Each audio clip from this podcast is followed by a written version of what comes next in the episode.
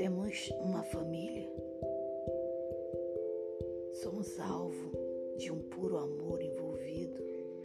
Quando temos um filho, nós temos aí o presente divino.